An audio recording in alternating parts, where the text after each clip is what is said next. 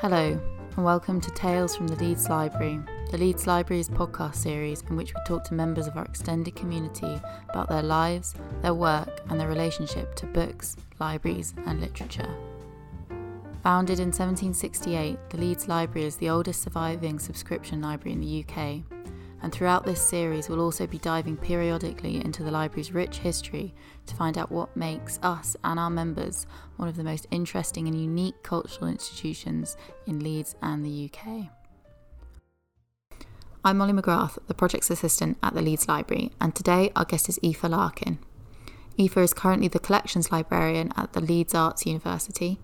She has an academic background in art history, curating and preventative conservation, and started her library career in fellow independent Manchester-based library, The Portico.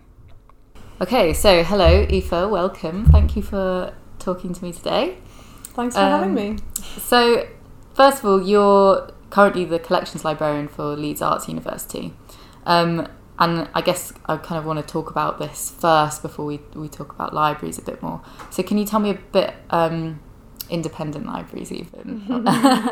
Can you tell me a little bit more about what this role involves and the kind of different collections that you have at the university? Yeah, sure. So I started as the collections librarian at Leeds Arts University about a year ago now. It was at the beginning of last March. And the role day to day really involves running the library service for the university. There are two sites, one at Blenheim Walk and Vernon Street, and there's a library at each. Mm. And we're just a small team, really. There are 8 of us altogether, and I basically kind of co-manage the service with my colleague Theo Stubbs, who's the digital librarian. Mm-hmm. And yeah, it's mostly running the library service, but as you can tell from the distinction in our job titles, Theo focuses on digital and I focus on mm-hmm.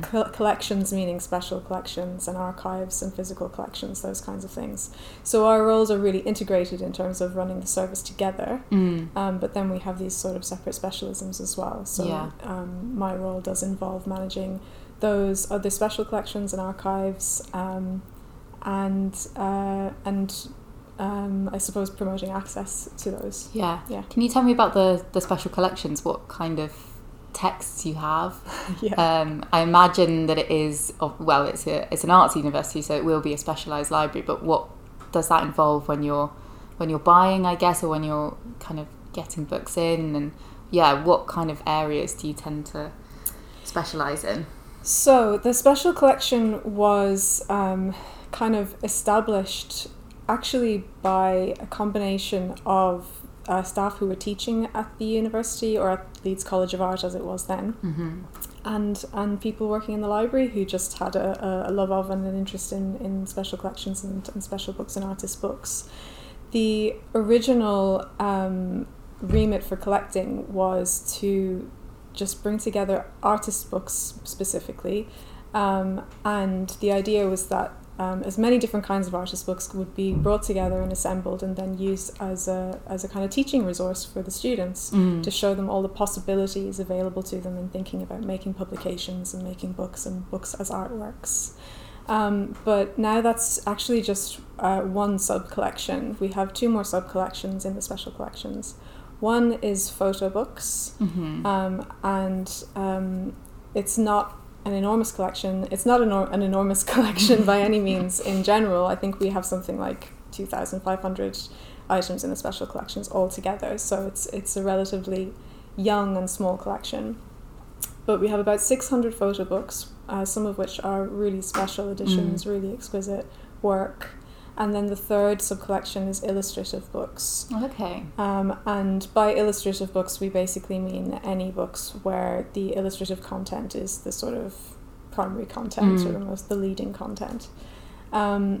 So those are the 3 types of books that we collect. And it hasn't been expanded any further yet, but yeah, that's broadly what it looks like. When you're collecting, are you kind of primarily keeping up with contemporary stuff that's, you know, as it's being published or brought out, or are you looking at historic books, like, you know, historic illustration or photography, for example, or is it kind of a mixture of both? What do you find to What do you find that you tend to get more of?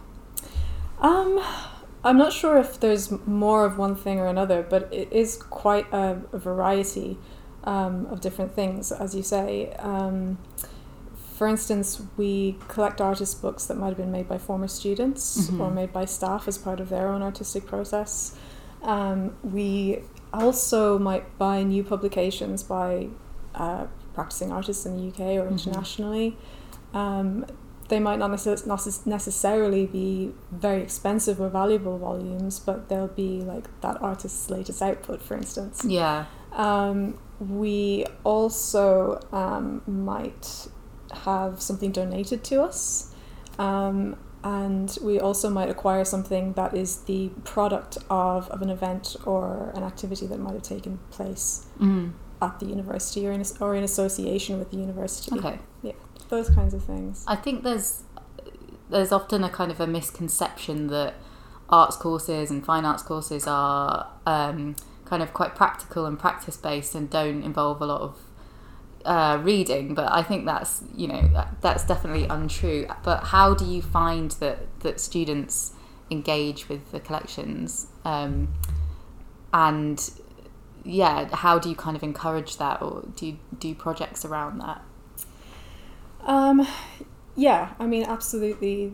There's maybe a different kind of research going on at an arts institution, but there's definitely still research going on. The students in the first instance are there obviously for their art education and to expand their horizons in terms of the written and visual content that they're absorbing. So as a specialised library, we might provide more visual resources, and there might be a great deal of visual research taking place as they're developing their own style, their own niche or subject area that they might like to explore. There's a huge amount of research going on in that sense. But it is also a university, and there are researchers and academics working there who have their own practice, and they're all encouraged to create their own research outputs as part of their work at the university. Mm-hmm. So they'll also be using the collection to inspire those. And we actually have an open access research repository where those outputs are stored online and are publicly accessible. Okay. So the work that the academics and teaching staff are making at the university sort of becomes a learning resource in its own sense, in its own way. So the other things that happen are, for instance, engagement with the special collections. We deliver handling sessions for the students so they can come in and get to grips with the special collections and the archive and get inspired by those. And there used to be something called library interventions at Leeds Arts University, which was an engagement program where artists and researchers were invited to create some kind of intervention in the library space or develop a kind of a project or curatorial activity using the collections. And then that was displayed through an exhibition or an event or a happening in the library. And that was really successful, but sadly it was something that the pandemic put paid to. And also in that time there have been like quite a lot of staff changes at the university. So there's now new people managing the library, as in me and Theo, but also our manager is new as well. And it means that the program will maybe change a little bit, but I think in principle it will continue in the same way in wanting to encourage that interplay and engagement between research and practice and the library and that kind of thing. Another kind of interesting thing to say about the structure, I suppose, of the department is that it's a little bit unorthodox because when Theo and I were appointed, they created new roles. They had never previously had the collections librarian and digital librarian working together in those specialisms. Prior to that, there were just senior librarians, as you would normally expect. And we're not managed by a head of library services. You also might expect we're managed by the university curator. And we're part of the curation and library services department. So I think that means that there's a lot of engagement, a lot of communication and conversation, and we're always sort of thinking of one another whenever we're doing our work and developing projects. That's really interesting, and I feel that we're kind of, I guess, at a similar stage here in that we're kind of just about to really expand and do loads of kind of engagement work with the collection, and we're really trying to kind of broadcast it and let people know that it's we've got this amazing historic collection. But yeah, so it's really interesting that you've done all of this amazing kind of work with the collections, and students have been able to kind of create all of this stuff. And I like the idea of research going back into the library. That's really nice. I love artist books, but I don't read them as much as I should or engage with them as much as I should, and I like that they sit in this weird middle ground between a kind of a work itself and then a document of the work, and then kind of, you know, more of a theory-based exploration of the work or a work, and they're often kind of expensive to buy, and they sit in these kind of quite specialist libraries, like in universities or art colleges.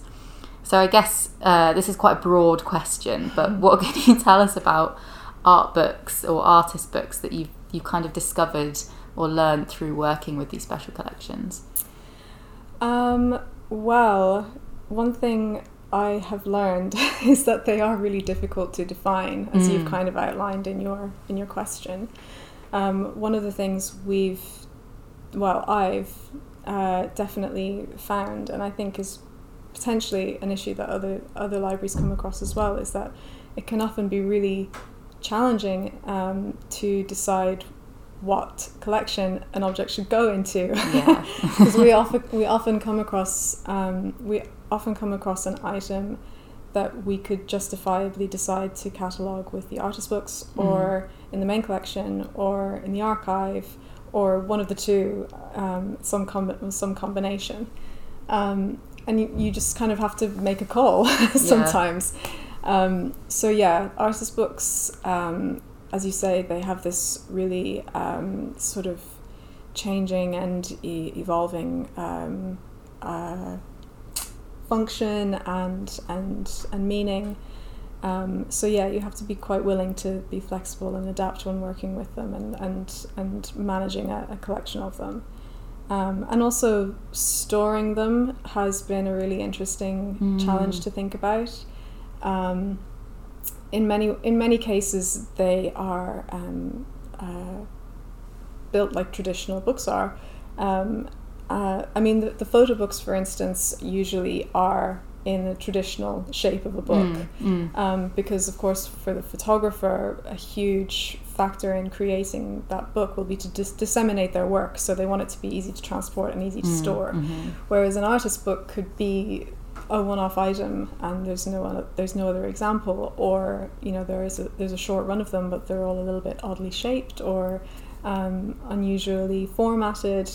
And in our collection of artist books, a lot of them are fairly traditionally shaped, but you do get quite a number of them cropping up where you think, where am I going to put this? Yeah. They're like oversized, or they're really small, or they're made of really fragile organic materials. Yeah. Like we have one that is basically like a little bonsai tree with poems on pieces of paper dangling from the little branches, and we'll think, oh, that's lovely. Oh my God, how am I going to look after it?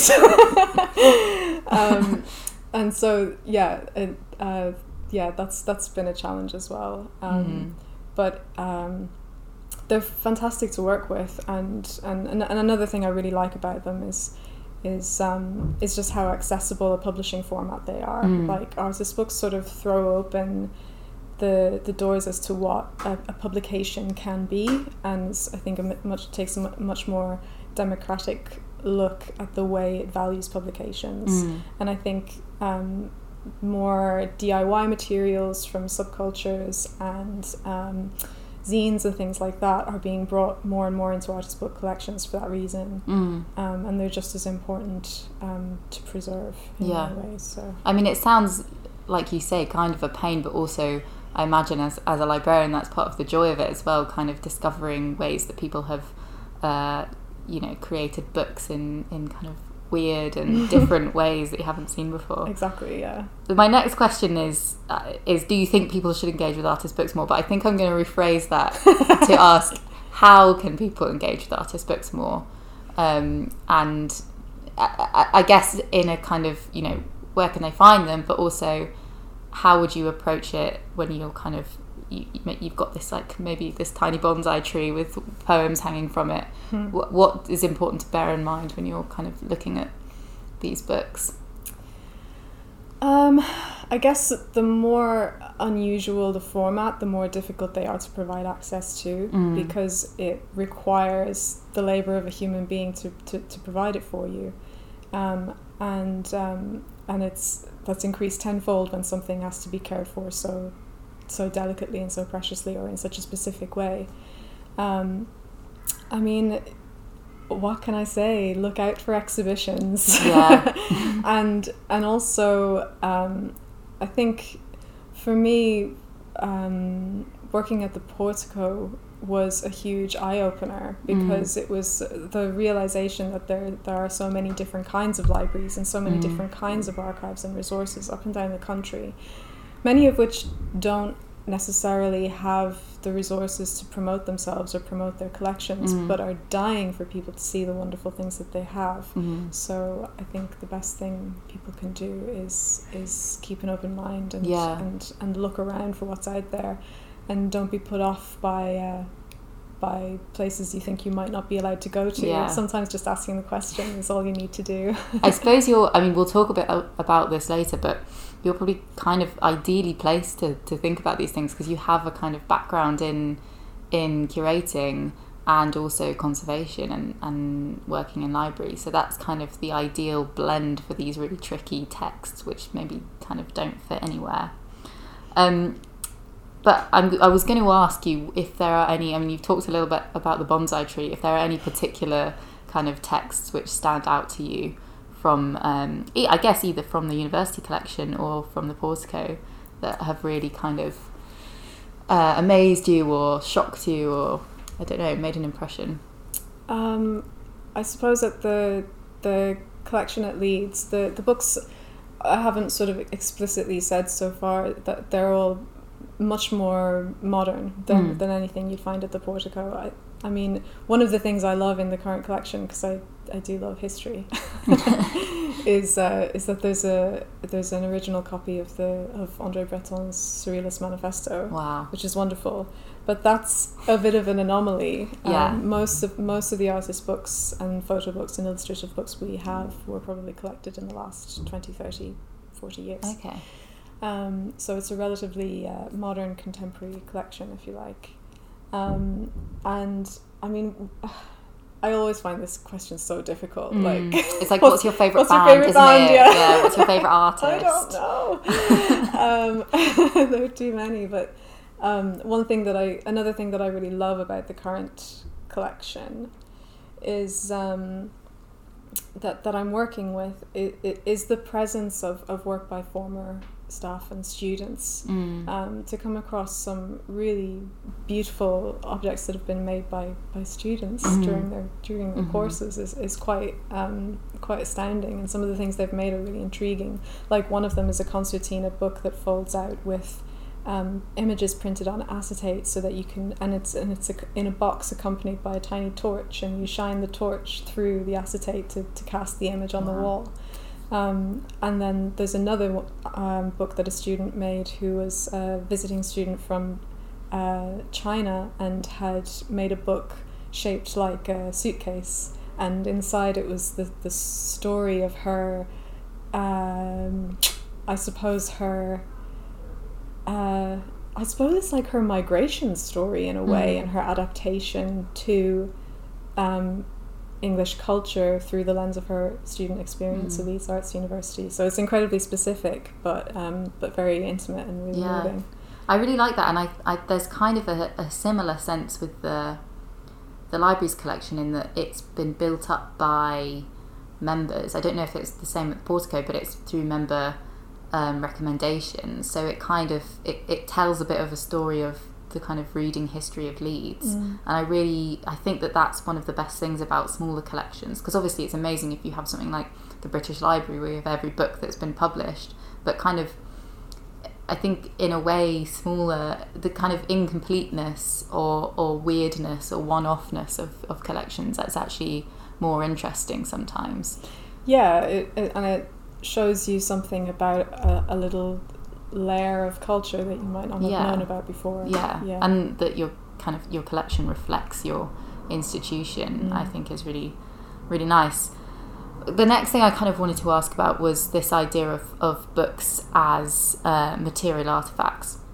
So obviously if you're working with one-off books that don't exist anywhere else, this is probably more of a kind of factor. But I'm really interested in this idea of this disconnect between books as kind of vehicles for information, which is immaterial, and then also these kind of amazing artefacts which can be artworks in themselves.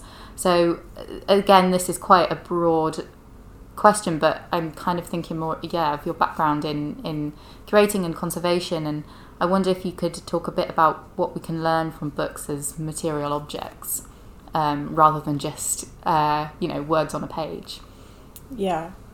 This is something that we used to talk about a lot at the Portico. Yeah.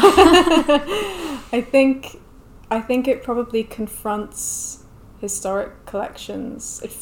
To me, it felt like it confronted that historic collection more often than I found it confronting the collection at Leeds Arts. Perhaps that's something to do with the collection there feeling more current and having a very, very deliberate purpose in providing a physical object for someone to engage with for the purpose of making another physical object. So the physicality is kind of a requirement. Yeah.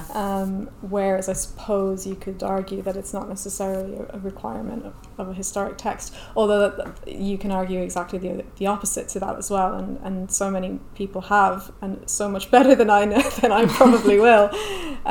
But I mean, in terms of I suppose because I did a conservation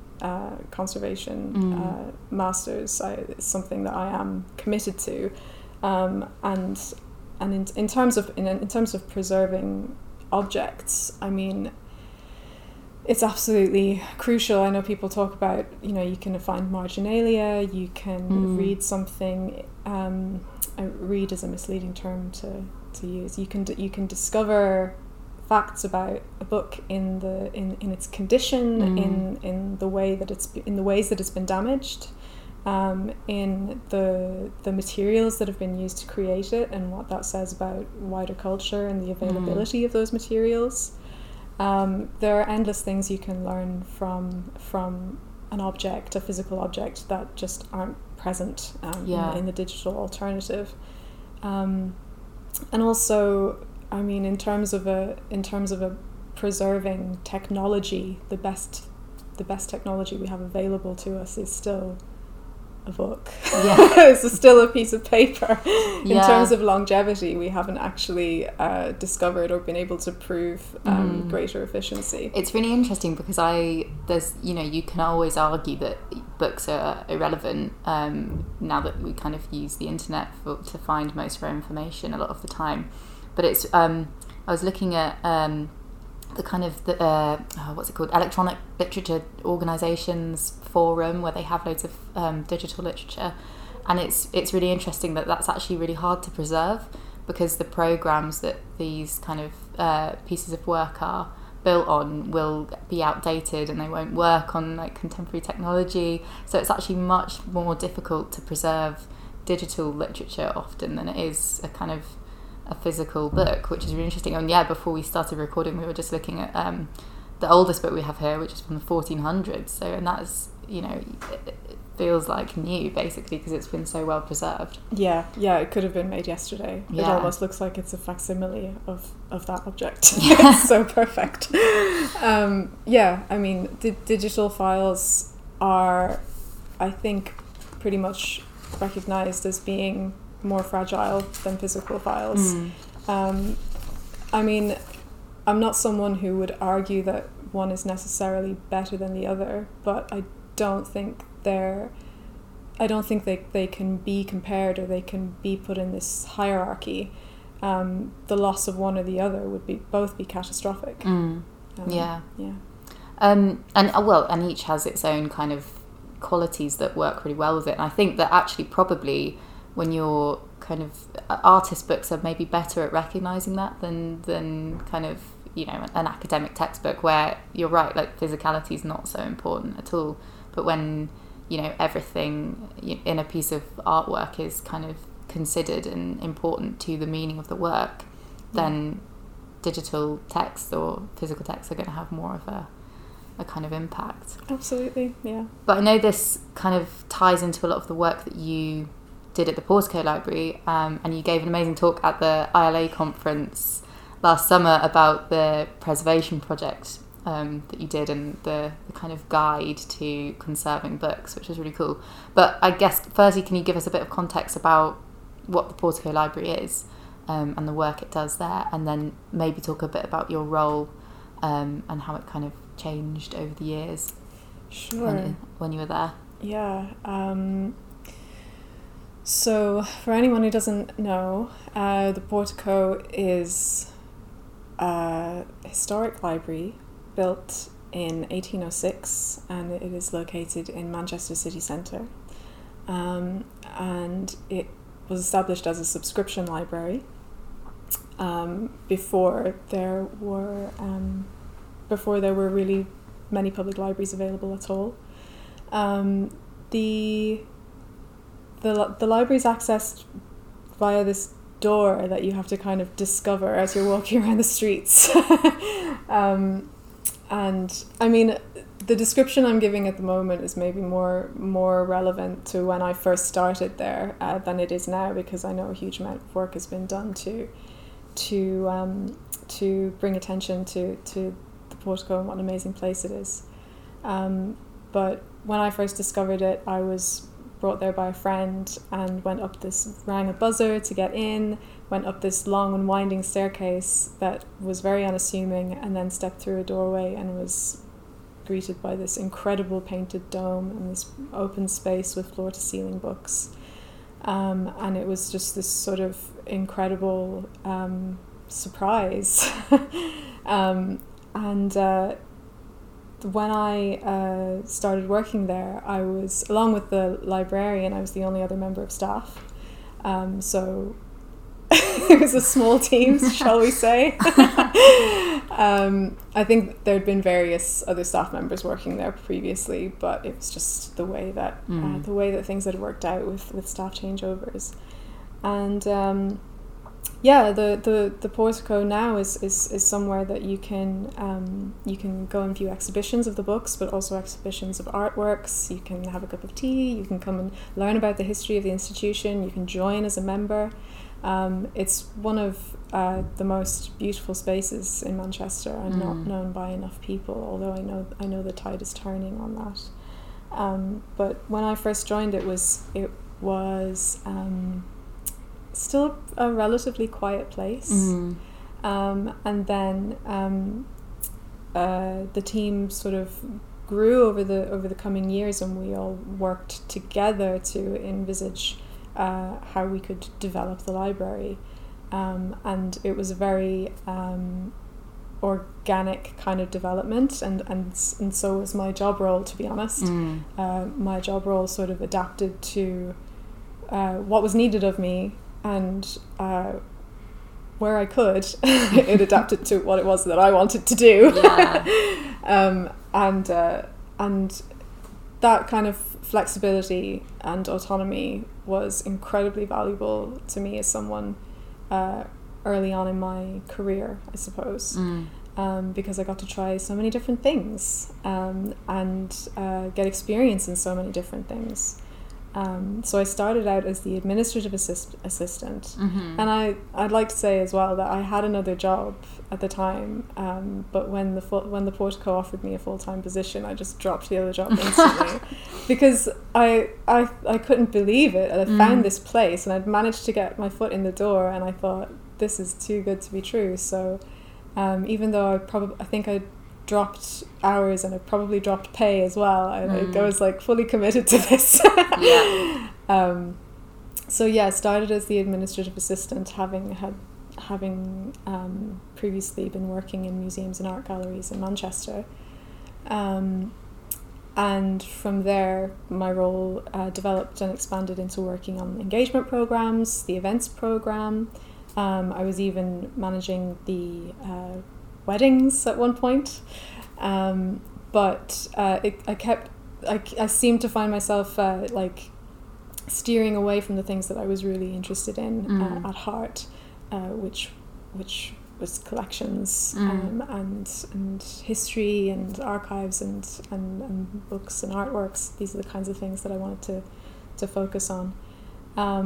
And I suppose I saw a little bit of a niche at the library at the time, because there wasn't anyone who had a great deal of knowledge about how to care for and preserve the books. So I undertook to do a master's in preventive conservation.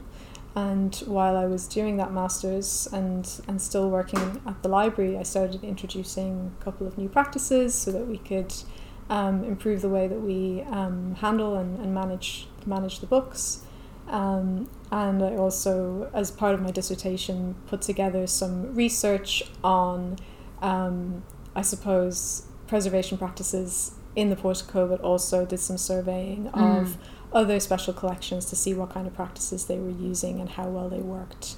And it was really interesting to see the degree to which, policy and practice very often don't meet one another. Yeah. There's the sort of wish list of what you ought to be doing, and then there's the often very difficult realities of working in a small institution where you don't necessarily have the resources to carry out all the things you need to do. I did some interesting research on that incredibly niche subject. And the output was to, as you mentioned, to kind of produce a concise guide for staff working in institutions like the Portico, where they have very fragile materials that they're dealing with, but not necessarily the experience or knowledge about how to care for them, how to handle them, when to provide access, when not to provide access. Yeah. Those kinds of things, and I hope it's been useful. I know that there's a new collections officer. I'm not sure what her role is, but someone who's working on collections at the Portico now, who's kind of taken on that role, and she said that she found reading that dissertation very useful, which was nice. It was nice to know that one person is going to find it useful. More people than have read my dissertation to date, so that's kind of my experience at the Portico in a nutshell, I think. Really amazing that you were able to do that piece of work that was kind of research in tandem with working there, and then able to put that back. And you're right, it is really difficult, and it's certainly something that we find here, to work with these kind of collections of books which are really fragile, and we have volunteers who are really keen to help, but sometimes it's difficult. So I think you've found a really amazing way to kind of get the best of both worlds in a way, to help people be able to engage with the collections, but do it in a way that's safe for the books and for them. And it's really expensive to get books conserved. It can cost hundreds of pounds to get them rebound, and especially if they're in really bad condition. Yeah, exactly. And rebinding isn't always what you want to do necessarily. In some cases, the best thing is to conserve the book, and in other cases, the best thing is to just clean it and preserve it. Yeah. Well, it goes back to what we were talking about the kind of the physicality of a book. When is that more important than keeping it in a kind of readable condition? When is the original bindings or the kind of extra stuff that you find in there more important than kind of keeping it so that it can stay on the shelves. Yeah, it's interesting. It depends on the value of the book, and I don't just mean monetary value. But yeah, I guess I mean. It is interesting, you know, there are many book traders that won't consider a restored book because they'll see the restoration as an erasure. Yeah. So, I mean, I imagine each collection that you work with has kind of very different needs, and assessing that is obviously going to be a massive task. Do you find that what a collection needs, both in terms of conserving but also curating and providing access for? Do you find that you kind of come into a job and know immediately or can see immediately what needs to be done, and it's just a matter of finding the funding or the time, or is it something that is more of a gradual process and you learn it over time by working with collections? I guess, do you find that your relationship to them changes over the years that you get to work with them? Yeah, I suppose so. I mean, when you come to working with a new collection, there are some things that you might be able to identify as a need very quickly, depending on what stage of progress the collection is at. For instance, if you start a role somewhere where the collection has no policy, that might be something you want to start working on right away, because that will enable you to be able to do so many other things and make so many other necessary decisions. So, I mean, in terms of good collection management, I think librarians are in agreement now about what's good practice, what's not good practice, and I think every librarian brings that to the collection and the work that they're doing. So applying that benchmark is a really useful thing, and having that standard is something that you would apply to any collection that you work with. But maybe in terms of the research and curatorial potential of a collection, that takes a little bit more time to research and understand and delve into, and also part of that is understanding who your audience is and what they need. And that kind of thing can take a little bit more time to understand before maybe you launch into things.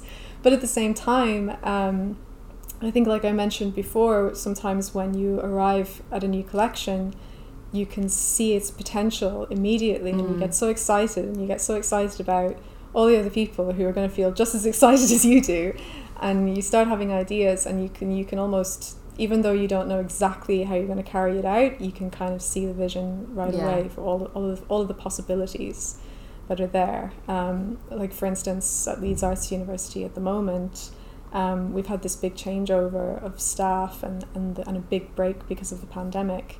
So we're kind of visioning out what we'll be able to do in the future. And the university curator, Mariana Tsionki, has identified quite quickly that probably something that was known in the institution already anyway, but she's identified that the art collection that's held by the university and the special collections are kind of underutilized in terms of engagement with them, in terms of commissioning artwork from them and research into them. So that's the kind of thing that's going to drive the future program.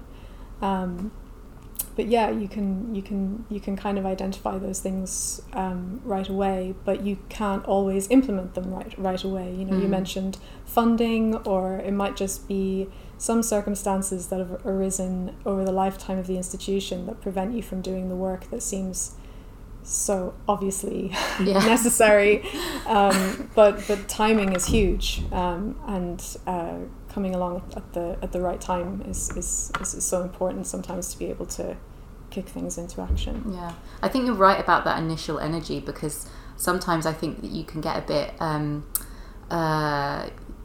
when you've worked with a collection for a long time, you're not as excited about it. And I certainly, every time someone new comes into the Leeds Library, there's that same like, oh my gosh, this place is amazing, I can't believe it. And I certainly felt like that when I first came, and I still do sometimes, but it's, you know, when you're working in a place every day, you kind of lose that kind of wonder or excitement. So yeah, I definitely think that kind of that initial energy is really exciting and good to be able to work with.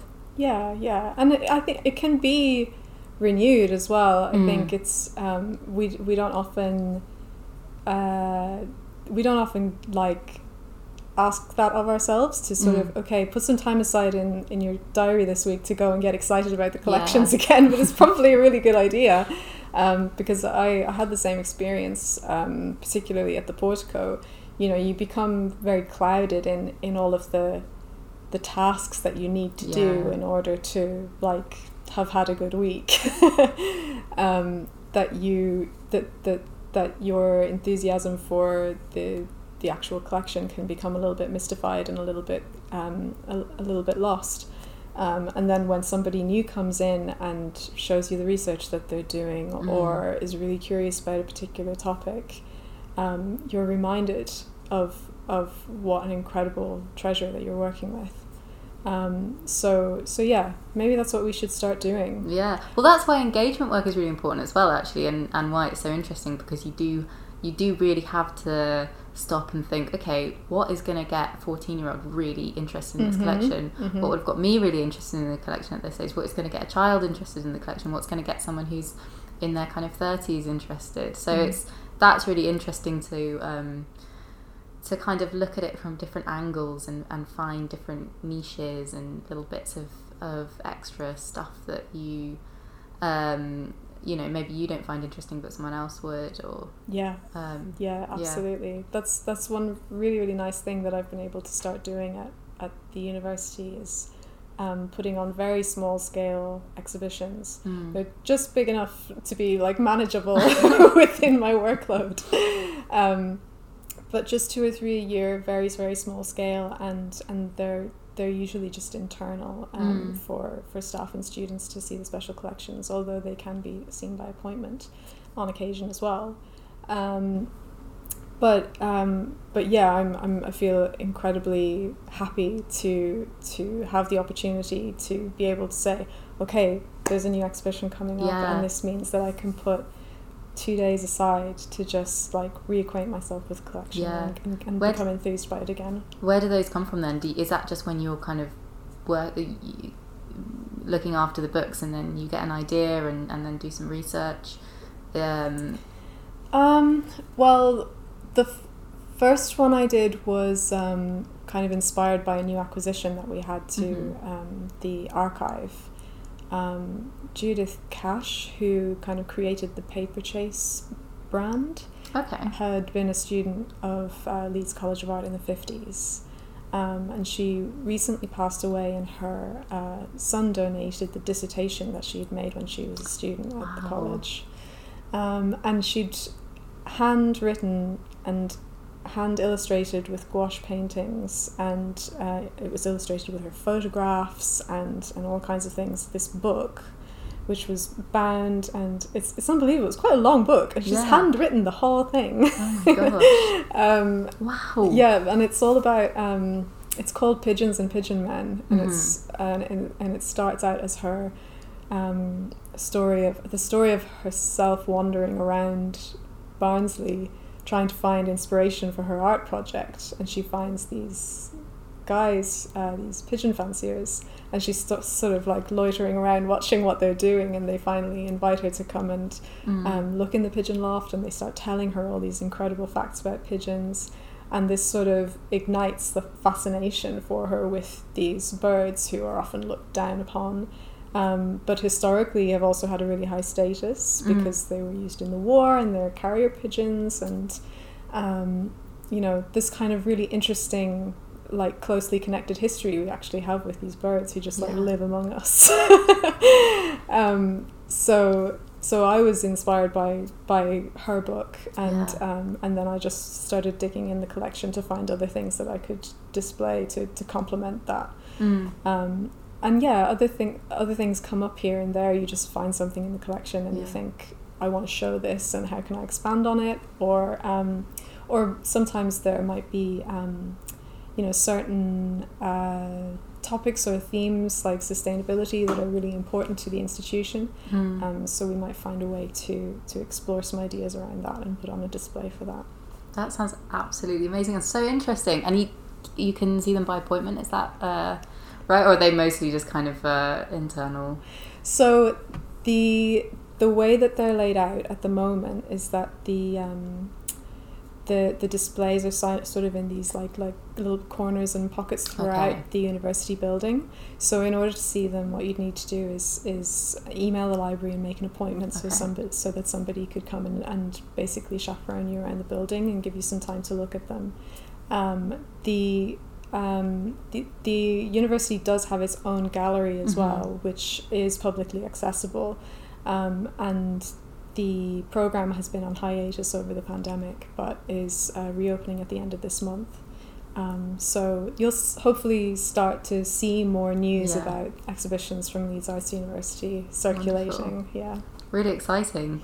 My final question seems, I'm not sure your thoughts to it, but I basically wanted to ask you about the kind of the differences between working with contemporary collections and historic collections, and if you have a preference.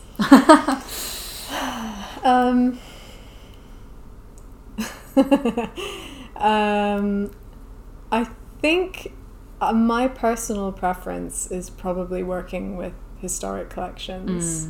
I've kind of like, I studied history of art for my BA, and then I did a contemporary curating MA, and then I went to work at the Historic Library, and now I'm working at a place where work is being made in the very building. And so I think I usually just come back to feeling more at home among historical books and historic items and those. I don't know, something about I just like reading. I think maybe that's got a lot to do with it as well. I like reading about the past.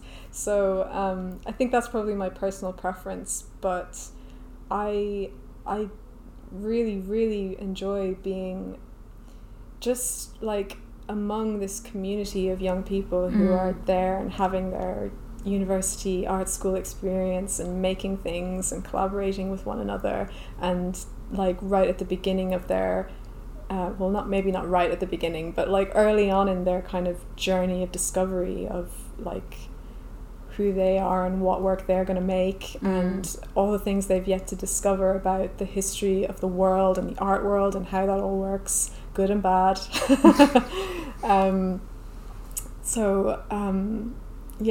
Yeah, I don't. I think I have a preference. It's a difficult question. Yeah, I'm not missing the historical library that much at the moment, because I'm enjoying what I'm doing that much. But I suppose you have older texts there as well, even if they're kind of fewer. We have the odd one. Yeah. But I mean that kind of middle ground between kind of art and books and literature and heritage and kind of contemporary work and historic work is a middle ground that I'm obsessed with as well, and I also went to art college and then sort of literature, and then this is kind of a mixture of both as well, this library, so yeah.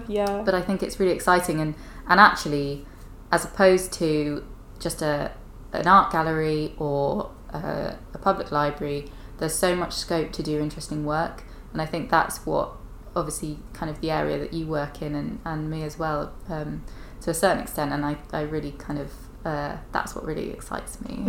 Yeah, me too.